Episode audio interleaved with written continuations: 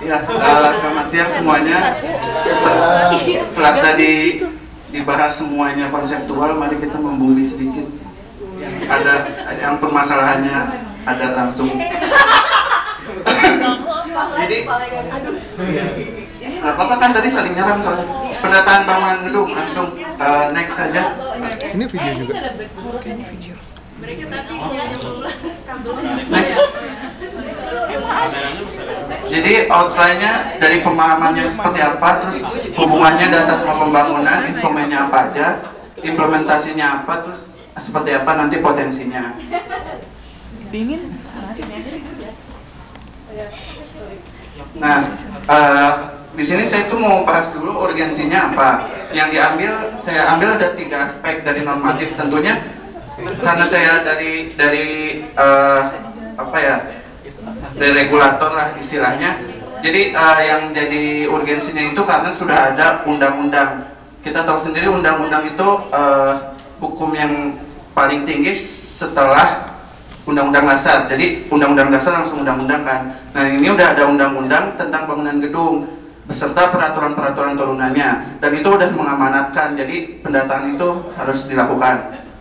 Terus aspek administratif dan aspek teknis ini tuh masuknya ke persyaratan bangunan. Nah persyaratan bangunan itu ada administratif dan teknis. Di administratif administratif itu hubungannya ke perizinan, IMB dan lain-lain. Yang teknis itu persyaratannya ada tata bangunan dan keandalan bangunannya.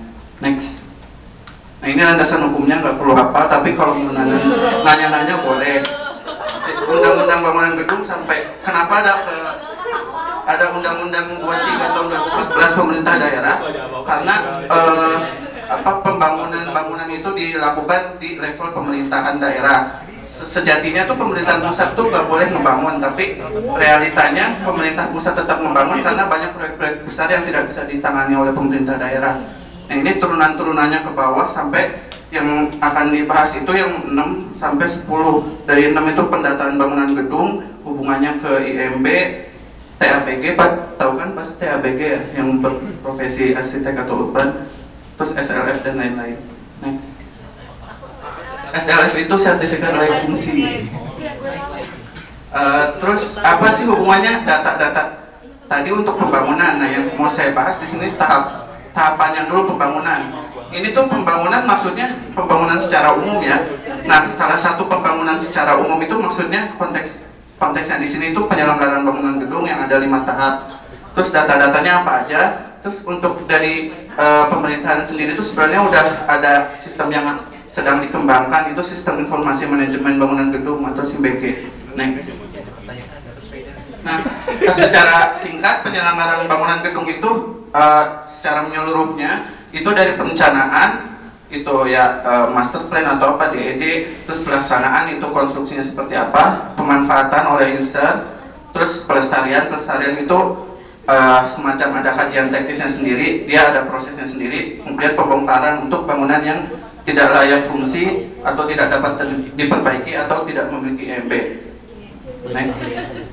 Nah, kalau data-datanya sendiri, pendataan bangunan gedung yang dilakukan itu data yang harus didapatkan itu ada data umum, data teknis, dan data status. Data umum di sini data pemilik, pemiliknya siapa, terus data tanah itu eh, luas atau apa. Kalau data bangunan gedung itu lebih ke alamatnya di mana, terus eh, secara geografis dia di mana, secara administratif dia di mana. Nah, data teknis ini dari data bangunannya, strukturnya, arsitektur, utilitas, sama data penyedia jasa. Kenapa data penyedia jasa harus ada? Karena secara historis itu harus terekam. Jadi kalau misalkan ada kasus atau apa, kita tahu pertanggungjawabannya ke mana. Terus sama data status, data historis, sama data status administrasi. Itu yang ada IMB sama syarat tadi. Nah ini tampilan websitenya, walaupun sampai sekarang itu SIMBG sendiri masih dalam tahap apa ya konsep dan implementasi di beberapa daerah karena belum semuanya. Next. Lalu instrumennya itu apa aja? Di sini yang akan dibahas ada empat. Next. Nah prosedurnya eh, di sini ada lima. Ada pas IMB atau PP per- permohonan perubahan IMB karena IMB itu kan nggak hanya satu. Kalau misalkan eh, secara benarnya itu kalau dia ada perubahan maka dia harus mengajukan permohonan perubahan IMB. Nggak bisa serta merta dia membangun terus jadi dua lantai atau apa karena banyak aspek teknis yang harus dipertimbangkan. Kayak misalkan kemarin mungkin ada yang tahu ada bangunan uh, rumah yang rubuh di Jakarta Pusat dekat Gang Sentiong situ itu karena ada peningkatan rumahnya tadinya dua lantai jadi empat lantai tanpa adanya uh, uh, ya perizinan ini. Terus uh, kalau IMB kan tadi hubungannya ke perencanaan ya sama pelaksanaan. Lalu yang kedua itu SLS, SLS itu sertifikat layak fungsi yang yang fungsinya untuk menyatakan bahwa bangunan ini dapat dimanfaatkan sesuai fungsinya.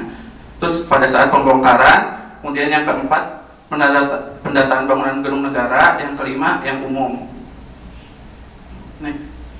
Lalu lingkupnya itu, nah ini saya jelaskan dulu fungsinya itu, fungsi pendataan itu pasti untuk mengatur, mengawas dan mengendalikan. Mengatur itu berarti sesuatu yang tadinya uh, mungkin belum ada, diatur dulu seperti apa. Kalau pengawasan, apa yang akan dilakukan kita awasi secara bersama. Kalau pengendalian, kita mengendalikan uh, apa yang sudah ada supaya tidak menjadi hal yang tidak benar. Nah, kalau fungsi SIMBG-nya sendiri tadi karena di SIMBG itu ada untuk pendataan bangunan gedung, jadi tentunya dia bisa melakukan percepatan implementasi. Terus kalau secara elektronik jadi bisa tertib dan gampang diakses, monitoringnya juga mudah. Nah lingkupnya uh, sebenarnya hampir sama kayak tadi, cuma ini tuh jadi kesesuaiannya sama data yang dibutuhkan pada saat pendataan. Semuanya itu termasuk dari MB, SLF sampai ke pendataan sana semua data itu termasuk. Jadi harusnya kalau misalkan SIMBG ini sudah diimplementasikan, data-data ini diharapkan bisa masuk ke semuanya.